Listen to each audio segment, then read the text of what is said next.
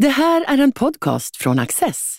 Du hittar fler av våra program på access.se och på Youtube. Mycket nöje!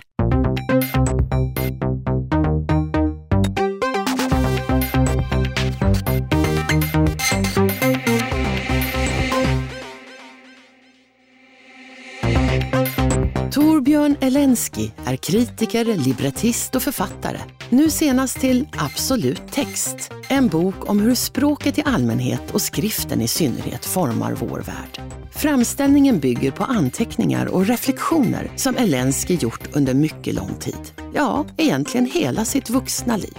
Religionens nära samspel med text, översättningarnas problem och möjligheter och vad makten att namnge betyder är bara några av de frågeställningar han tar sig an. I början av den här boken så skriver du att den handlar om hur eh, språket formar vår värld. Eh, men du har kallat den absolut text snarare än absolut språk. Hur kommer det sig? Ja, det beror på att fokus i boken egentligen är på hur just specifikt texten strukturerar vårt tänkande, vårt sätt att uttrycka sig, hur vi refererar till saker, hur vi egentligen tolkar verkligheten. Texten så att säga formar vårt sätt att tänka. Det är ju lite vanskligt här att säga att den formar världen, för det gör den ju egentligen inte. Men den formar hur vi ser världen, hur vi uppfattar världen, hur vi kan prata om världen. Och hur sen kanske påverkar världen i, som ett resultat av vad vi har Förhoppningsvis läst eh, på något sätt. Vi kan ju påverka varandra med språk. Eh, de som tror på magiskt tänkande tror man kan påverka även själva fysiska objekt med språk. Mm. Det är en av de sakerna som jag drar i rätt mycket i boken. Båren mellan så att säga, religiöst mm. Språk, religiös text, magisk text och vetenskaplig. För även om de har olika inriktningar så har de delvis samma ursprung och bygger allihop på en sorts systematik. Och systematiken är ju också någonting som vi får in med hjälp av texten. Ser du en hierarki här? Det finns ju de som vill, vill eh, skapa en omvänd hierarki och ser att det muntliga är mer ursprungligt. Eh, mm. Det kommer före det skriftliga. Eh, är det så att du vänder på den hierarkin alltså eller det, det, är det två olika saker bara? Alltså det är inte riktigt så att jag vänder på den för historiskt sett så kommer naturligtvis det muntliga före det skriftliga. Skriften är ju en sorts formaliserad, formaliserat nedtecknande av språket. Men som också förändrar och strukturerar språket på ett nytt sätt så att säga. Men språket kommer absolut före. Språket påverkar texten men texten påverkar sen också hur vi pratar så att säga och hur vi tänker. Eh, så någon riktig hierarki eh, är det inte på det sättet. Du eh, skriver det också i, i, bokens inledning här att det här är någonting du har hållit på med, om, om inte i hela ditt liv så i alla fall i hela ditt vuxna liv. Kan du kan berätta lite mer? ja, jag blev tidigt, av någon anledning så blev jag väldigt tidigt väldigt fascinerad av de här problemen. Det handlar väl om någon, jag vet inte om det handlar om vad man har för intellektuell läggning eller vad det är, men jag började tycka att det var, saker var konstiga. Jag tycker det är intressant att upptäcka det konstiga i det som man tar för givet, det som man uppfattar som naturligt. Eh, och då är ju det här med språk, hur språk formar världen. Vad som till exempel uppfattas som realistiskt, verklighetstroget och hur det i själva verket skiljer sig från vad som de facto finns i verkligheten. Jag skriver ju inte bara om språk och text i boken utan även om till exempel perspektiv mm. och sånt. Det är en sån här sak som jag lärde mig Ja, det är en mycket intressant sak du har om detta. Så vi ska komma tillbaka till det. Ja, ja. Vi, kan, vi kan vänta ja. med det. Ja. Nej, men, men vad heter det? Nej, men jag, jag var fascinerad av det här ända från det jag var liten. Och jag började tidigt läsa väldigt mycket. Och jag tror att det är liksom så att om man tidigt läser mycket så börjar man efter ett tag liksom fundera över vad det är man gör och hur man gör det och varför man gör det och så vidare. Och så upptäckte jag att det finns ju två svenska böcker som kom när jag var 20, några och 20 kommer inte ihåg vilket årtal, men runt 90 någon gång. Mm. Mm. Uh, och det är Peter Cornells Den hemliga källan och Paradisets vägar. Två böcker som verkligen fascinerade mig. Och sen läste jag i samma veva även Francis Yates, en engelsk forskare som skriver fantastiskt om mnemoteknik, The Art of Memory. Ehm, jag upptäckte Walter J. Ong, jesuiten som, som också skrivit om just det här steget mellan talspråk, talat språk eh, muntlig diktkonst om man säger så och det skrivna, vad som händer när man går från det muntliga till det skrivna. Om Cornell var så viktig mm. för dig så kan du inte säga några ord bara om vad, vad, vad skriver han i de här böckerna? Ja, de böckerna är både lika och olika. Första Paradisets vägar handlar om initiationsriter egentligen och om modern konst och politik.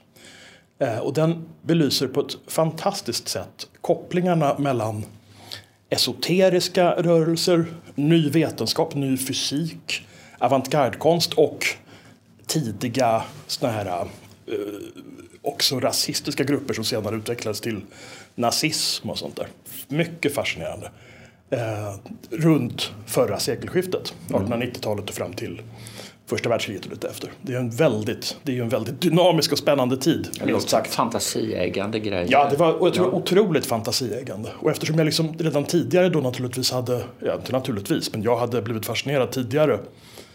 Jag menar, när vi gick i mellanstadiet så, så var man var uppfylld av hur fantastisk Salvador Dalí var. Mm. Vi läste Hugo Balls Karavaner för varandra.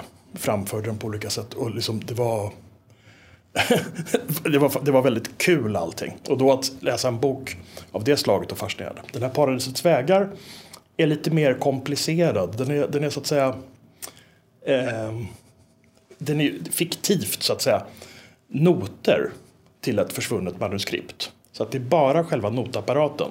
Mm. Vilket är väldigt intressant för det ger liksom så här eh, vad ska jag säga, nästan punktvis ingångar, små liksom så här i blixtbelysning av olika saker som delvis anknyter till sånt jag skriver om.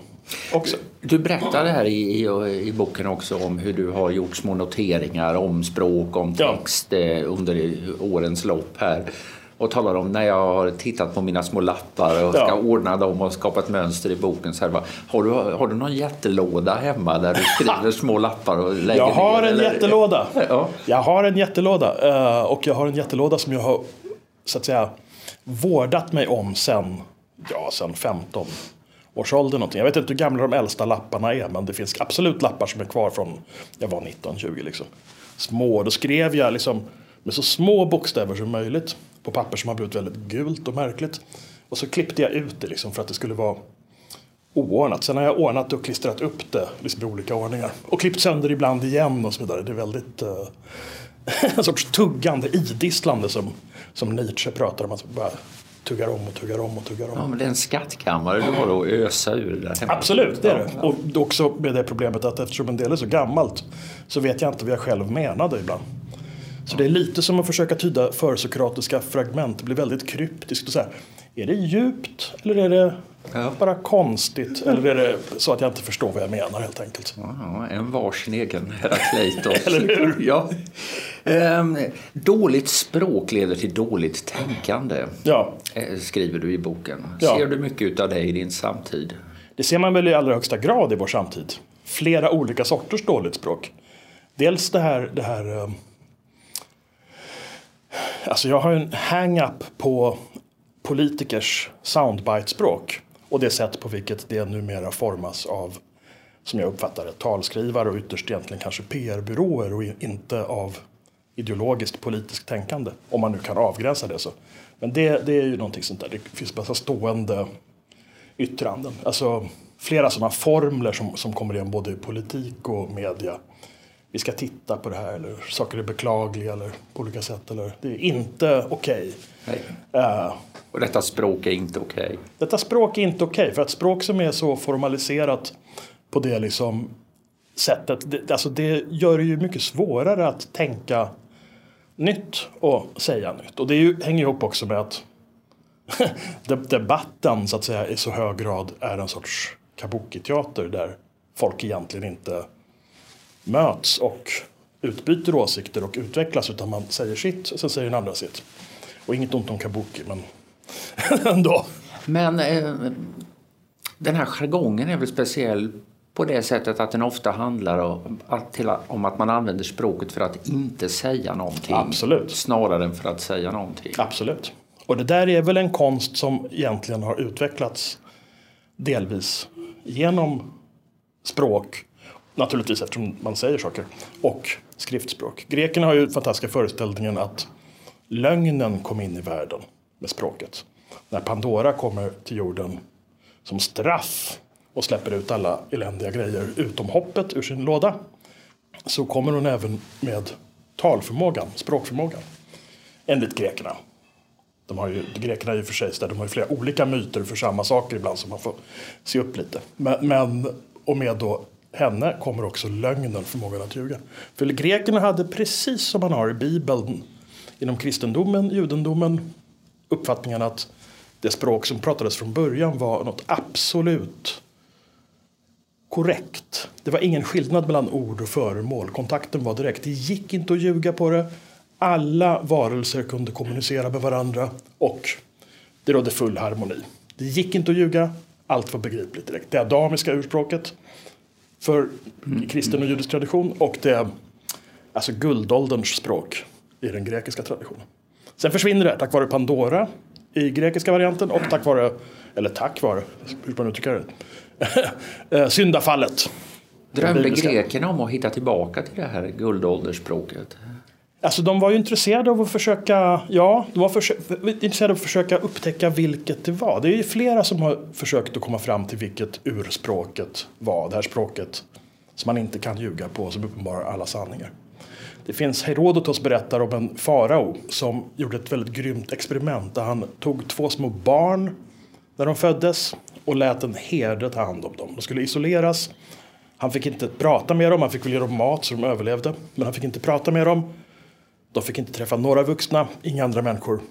För att den här faraon ville veta. Psametikos hette han för mig, eller Herodotos. Um, vilket är det första språket? Och vilket är det första ordet? Och de här barnen då så småningom så säger något av dem Bekos. Och bekos ska betyda bröd på frygiska. Vilket gjorde att faraon tänkte, aha, det här är det första språket och det är det första ordet. Bröd på frygiska. Så om människan lämnades helt till sitt öde skulle hon tala frygiska? Enligt den här teorin i alla fall. Jag tror inte den är sann, men visst. Det är en bra historia. Ja, det finns flera beskrivningar av folk som har gjort det här experimentet på olika sätt genom historien. Det kommer liksom igen. Och det hänger ihop med en väldigt speciell föreställning också om att ontogenes och fylogenes följer samma banor så att säga. Att den enskilda människans utveckling följer artens utveckling. Från grodyngel till om vi går tillbaka till det här eh, med det dåliga språket och att vi ja. ser mycket dåligt språk. Finns det, är det sämre idag än vad det har varit? Finns det någon sån här guldåldersmyt här också? Att en gång i tiden talade vi eh, bättre och uttryckte oss ärligare och spänstigare och intressantare? Alltså det där, jag tror att varje tid har en guldåldersmyt. Eh, och man tänker sig alltid att det har funnits någon period när det har varit eh, både sämre och bättre kanske. Jag skulle inte påstå att jag direkt tror på någon sån fast det är, det är ju delvis nästan aktiv utarmning som pågår av språket nu när man systematiskt förenklar, förenklar, förenklar. Förenklar meningsbyggnad, satsbyggnad, eh, drar ner ordval. Alltså, det är skrämmande vilken dålig ordkunskap vissa ungdomar har idag. För att man helt enkelt läser för lite. För det, språket kan man ju bara träna upp på allvar. Om man ska komma över en viss tröskel så räcker det inte att prata. Och det räcker inte att tweeta utan man måste läsa litteratur. Och egentligen helst skulle jag säga skönlitteratur faktiskt. De här teknikoptimisterna säger ju att folk skriver som aldrig förr. Det sitter vart man än vänder blicken sitter det någon och skickar sms eller, ja. eller lägger upp saker på Instagram och skriver någon eh, mer eller mindre briljant kommentar ja. till detta. Men du tror inte att det leder till någon språklig vitalisering? Ja, det, nej, det, det, alltså det beror väl på var man, vill, var man vill lägga tyngdpunkten och vad man tycker är vitalt och vitaliserande. Det leder till att folk får ökad svårighet med långa sammanhängande resonemang. Och därmed också svårare med på allvar kritiskt tänkande. För det kräver att man kan ta till sig långa sammanhängande texter, inte ens bara artiklar. Utan och inte ens bara understreckar eller accessartiklar utan riktiga, riktiga böcker. Och det är svårt, det kräver träning. Jag skulle säga att vårt tänkande utvecklas genom läsning och genom text på sätt som inte går att komma runt. det går inte att komma runt det, det går inte att komma förbi det. Och om så att säga det blir så att det stora flertalet blir sämre på det här, då har vi i förlängningen ett problem som kommer att bli både politiskt och socialt. Alltså, I mina svartaste stunder så tänker jag att eh, den här, vi närmar oss slutet av den allmänna alfabetiseringen. Ja. Alltså vi har levt under en tid eh, när alla i princip i våra samhällen kan läsa och, mm. och, och skriva. Och det är väl inte så att folk inte kommer att kunna bokstäverna eller kunna läsa skyltar eller så här. Men att, man är, men att alla helt enkelt inte kan tillgodogöra sig en längre text längre. Och att man ersätter detta med rörlig bild och mm. med eh, symbolik och mm. ikonografi och sånt här. Vad är, är det en hemsk dystopi? Nej, jag tror, att det, jag, tror tyvärr att det, jag tror tyvärr att det är helt riktigt. Jag tror, att vi, jag tror verkligen att vi har genomlevt en unik historisk epok i vilken framförallt då läskunnigheten har varit så utbredd som den har varit i 200-300 år. Sen har inte alla under hela den här tiden kunnat läsa lika bra.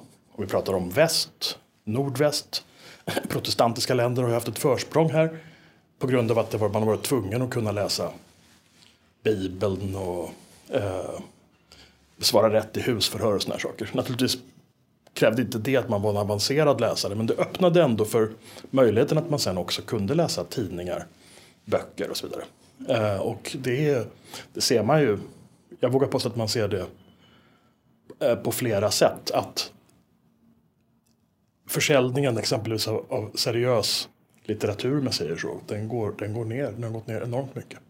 Vi har ingen litterär tidskrift i Sverige. Och jag vidhåller att eh, skönlitteraturen är central i det här. Det räcker inte att läsa, även om det räcker ganska långt, men det räcker inte hela vägen att bara läsa facklitteratur eller biografier över Winston Churchill och sånt. Utan man måste, man måste, det är någonting annat som händer när man går in i fiktionens värld och verkligen eh, tränar upp inte bara kritiskt tänkande utan också den här eh, föreställningsförmågan. Förmågan att eh, så att säga simulera skeenden i sitt huvud. Det tycker jag, det som författare tycker jag det är en sak som kännetecknar min verksamhet speciellt. Att mm. kunna simulera skeenden på olika sätt. Det är så, så funkar så att säga, även när jag skriver artiklar och sånt. Då handlar det väldigt högt om att jag så att säga, utgår från vissa parametrar, fakta, saker som går att kontrollera. Och sen försöka så att säga mentalt och skriftligt att sim simulera skeenden. Vad händer om man gör si och så? Hur kan det gå och så vidare. Men också att inspirera den som läser att göra den där simuleringen. Och, och det är ju då den stora skillnaden kanske ja. mot rörlig bild till exempel. Ja. Att där får du allt det där serverat. Ja, alltså rörlig, jag älskar film. Ja, jag, jag, jag, jag, det är två olika saker. Ja, det är två olika saker. Och, men det är, kommer alltid att vara lite mer passiviserande. Eller intaget är så att säga för de flesta mera passivt när man ser film. Du nämnde Bibeln här nu och, mm. det är väl ingen tillfällighet för att i, du uppehåller dig rätt mycket vid eh, samspelet mellan språk och, och religion. Absolut. Världen börjar då med, eh, i begynnelsen var ja. ordet och, och sen får Adam uppdraget att eh, namnge eh, djur, eh, ja, naturens ja. djur och växter och, och så vidare. Och det knyter i sin eh, tur an till det här med språk och makt. Möjligheten att, att sätta ord på saker, att ja. bestämma den korrekta terminologin. Kan du resonera lite kring det här med språk och makt? Alltså rent mytiskt från början så har man ju återigen för att prata om urspråket igen, det adamiska urspråket. Så fanns det en föreställning om att man kunde, att det här var magiskt. Kunde man få tillgång till det här så kunde man verkligen också påverka. Och det här finns under antiken som föreställning.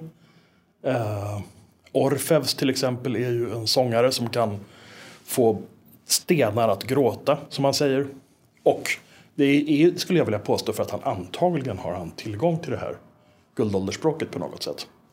Som möjligen inte heller är bara ett språk utan musik, harmoni. Mm. Alltså titeln absolut text syftar ju på absolut musik. Och absolut musik är musik som är rent uttryck utan innebörd så att säga.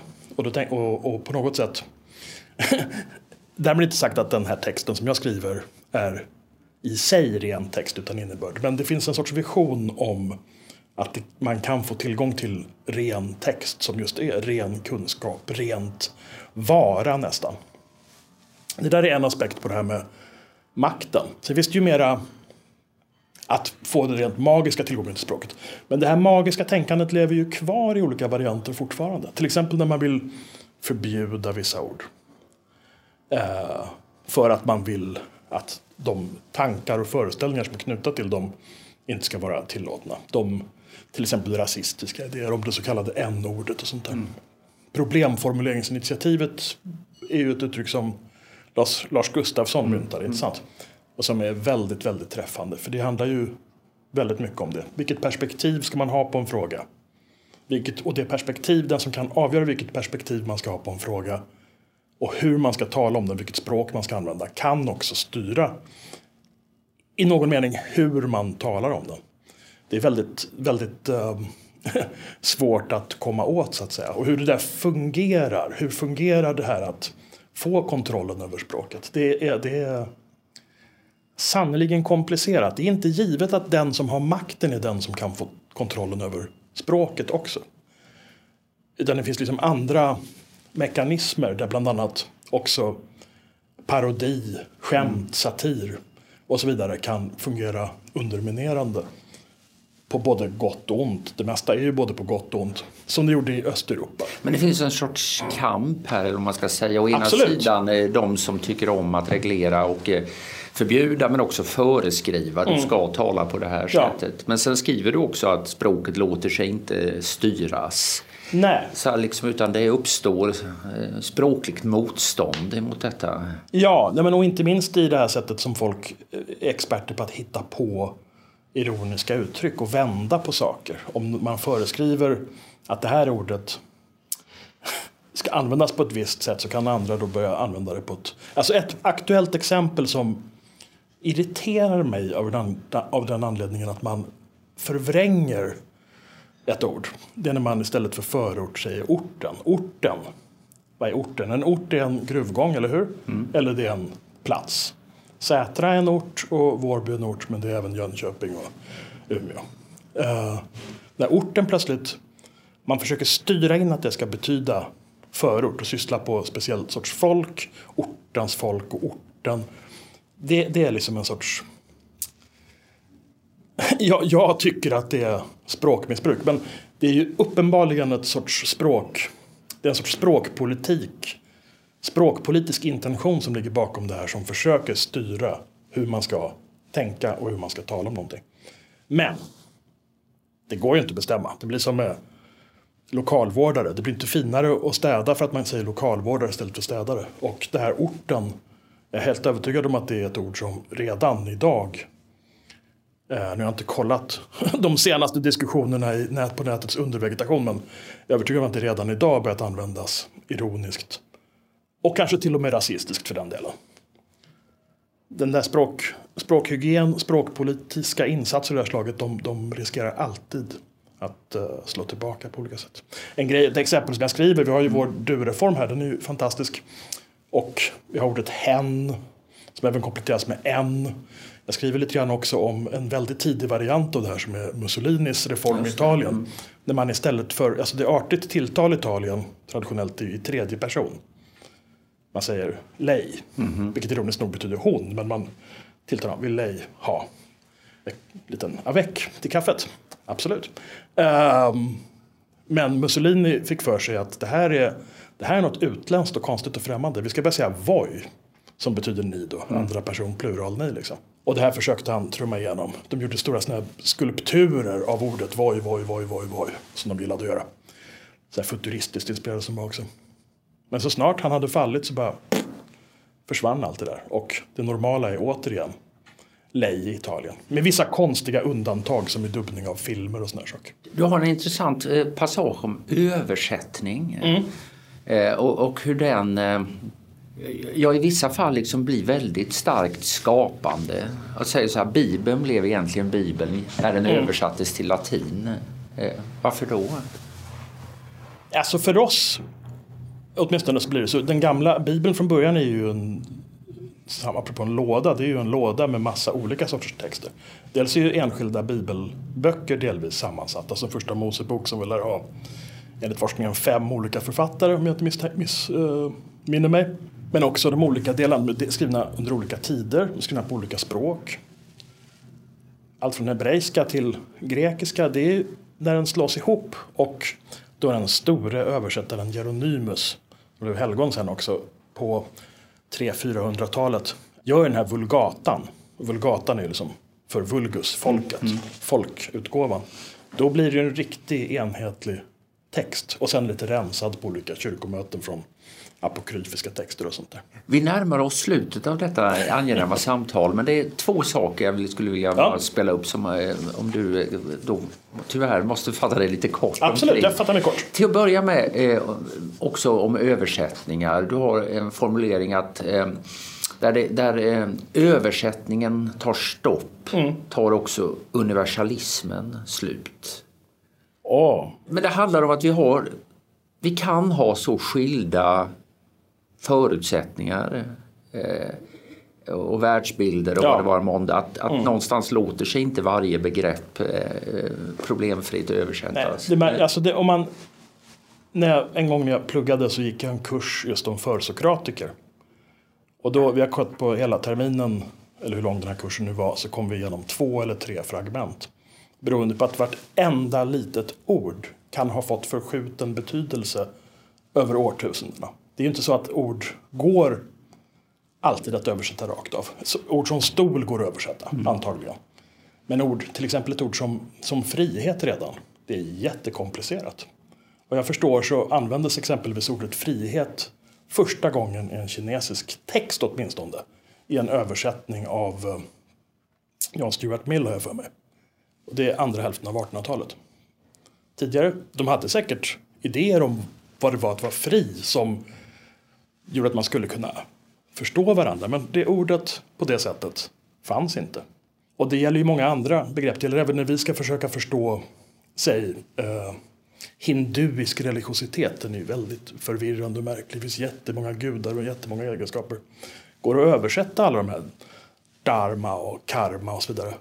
Det är, det är väldigt, väldigt svårt. Och även då hänger det ihop med det här hur man betraktar historien, hur man betraktar en individ, relationen individ, mm. samhälle och så vidare. Och det här är ju också då saker som jag menar är djupt förankrade i eh, kristen, grekisk och så vidare och specifikt för oss dessutom protestantisk mm. tradition med de idéer om samvetsfrihet sånt som utvecklas ur det. Men att den fullständiga perfekta översättningen inte är möjlig betyder inte att dialogen är omöjlig. Dialog är möjlig, man dialog är möjlig och översättning är också möjlig. Men man måste alltid vara beredd på, tycker jag, att botten i min nästa, det kanske inte är samma som min. Mm. De där orden Ekelövs är, är väldigt fina och upprepas här. Men tänk om det inte är så. Det kan vara något förmätet med att utgå ifrån att någon annan faktiskt är exakt som jag. Kanske en annorlunda och då måste man ju förstå hur den är annorlunda för att kunna kommunicera med den också. Avslutningsvis och allt för kort ja. så lovade jag inledningsvis här att vi skulle komma tillbaka till det här med perspektivet. Ja. Renässansen och centralperspektivet. Varför har det varit så väldigt betydelsefullt?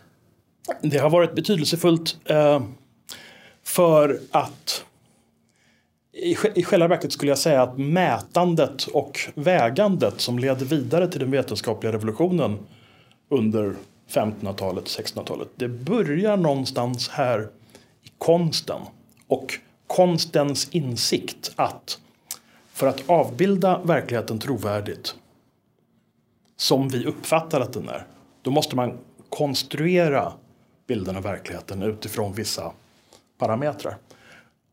Och den här insikten är i själva verket mycket gammal. En sån här favoritsak som jag återkommer till det är Parthenon, kanske inte en sak, mm. en byggnad. Och där är det ju så att linjer som är arkitektoniska linjer gjorda i marmor. De är i själva verket böjda på olika sätt för att se raka ut. Så realism kräver illusion? Absolut. Tack så hemskt mycket Torbjörn Lenski. Tack själv.